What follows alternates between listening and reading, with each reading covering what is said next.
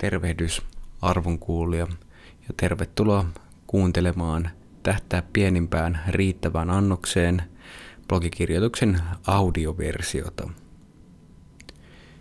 Jos pitäisi nimetä yksi käsite, jossa tiivistyy viisaus, elämisen taito ja flow, sanoisin sen olevan minimum effective dose, lyhennettynä MED, Yksinkertaisimmillaan se tarkoittaa pienintä mahdollista annosta, joka saa aikaan toivotun tuloksen. Se ei tarkoita riman alittamista, vaan sen ylittämistä just eikä melkein. Se tarkoittaa kuluttamista juuri sen verran, kun on tarpeellista. Flown kannalta siihen tähtämisen merkitys on ilmiselvä. Virtaava tekeminen on optimaalista ja riisuttu kaikesta ylimääräisestä kuluttamisesta. Flowssa voimistelija käyttää vain minimaalisen tarvittavan voiman hypätessään obstakkelilta toiselle. Muusikko puristaa kieltä vain sen verran, kuin soinun tuottamiseen tarvitaan, ja ohjelmoja pitää koodinsa niin yksinkertaisena kuin mahdollista. Minimum Effective Dosein hyöty näyttäytyy selvästi yksittäisissä aktiviteeteissa, mutta sen nerokkuudessa on jotain koko elämää läpileikkaavaa. Parhaimmillaan se on tilanteesta toiseen kulkeva filosofinen ohjenuoro, joka toteutuu käytännössä jatkuvana saturaatiopisteen tarkkailuna ja toiminnan suhteuttamisella sen mukaisesti. Saturaatio eli kylläisyyspiste on tässä tapauksessa tilanne, jossa lisääntynyt syöte ei enää kasvata tuotosta optimaalisessa suhteessa käytettyihin resursseihin. Kun tämä tunnistetaan, ei syötettä enää kannata kasvattaa. Se on ymmärryksen hetki siitä, kun tämä riittää. Käytännön tasolla minimum effective dose on puhdasta resurssiviisautta, sillä kaikki saturaatiopisteen ylittävä voidaan nähdä hukkahöyrynä. On myös tärkeää tiedosta, että jos tämä piste ylitetään toistuvasti, systeemi alkaa niin sanotusti vuotamaan, eli sen kyky tuottaa tulosta per lisätty yksikkö vähenee, kunnes käyrä kääntyy negatiiviseksi. Saturaatiopisteen saavuttaminen muuttuu näin hankalaksi ja lopulta mahdottomaksi. Tämä ilmiö saattaa olla osalle tuttu vähenevän tuotollakina. Kulttuurissamme on usein tapana korjata laskevaa tuotosta lisäämällä syötettä, mutta pitkällä aikavälillä se ei aina ole viisasta saati kestävää. Alituinen syötteen lisääminen opettaa systeemiä entistä tuhlailevampaan kulutukseen.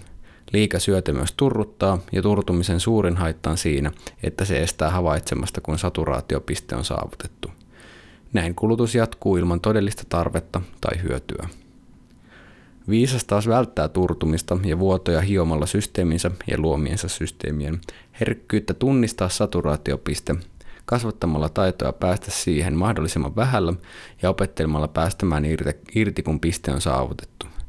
Tämä vaatii kirkasta havaintoja ja erottelukykyä sekä taitoa kanavoida resurssit tehtävän edellyttämällä tavalla oikeissa määrin ja oikeisiin paikkoihin. Kaikki edelle mainittu kehittyy harjoittelemalla. Harjoittelu tapahtuu esimerkiksi asteittaisen rajoittamisen kautta. Hyvä esimerkki tästä on vapaa-sukeltajan tapa harjoitella hengittämällä suun kautta ensiksi kolmella, sitten kahdella ja lopuksi yhdellä muovipillillä. Näin systeemi oppii ottamaan syötteestä kaiken potentiaalin irti. Hetkellinen niukkuus tuntuukin olevan mitä parhaimpia opettaa niin kehoille, keholle kuin mielellekin. Nykypäivänä suurin haaste on siinä, että elämä harvemmin pakottaa pienentämään annoskokeja – Yltäkylläisten resurssien keskellä optimoinnin tarve unohtuu helposti, mikä johtaa tuhlailuun ja niin henkisempien kuin fyysisempienkin systeemien turtumiseen. Siispä opettakaamme systeemimme viisaaksi ja taitavaksi. Viisaaksi tunnistamaan sen, mikä riittää, ja taitavaksi pääsemään tähän pisteeseen minimaalisilla resursseilla. Pidetään annoskoot sopivina ja virtaa riittää yllin kyllin päivästä toiseen. Kiitos sinulle, arvon kuulija näille taajuuksille hyppäämisestä. Tämä kirjoitus on alun perin julkaistu Flow Academian uutiskirjeessä, ja mikäli et vielä tätä kyseistä uutiskirjettä ole tilannut, niin navigoimalla osoitteeseen www.flow-akatemia.fi, niin silmillesi hyppää pop jonka kautta pystyt sitten tämän kirjeen tilailemaan, mikäli haluat jatkossakin viikoittain – sunnuntaina postilaatikkoasi vastaavan kal- kaltaisia ajatuspaketteja.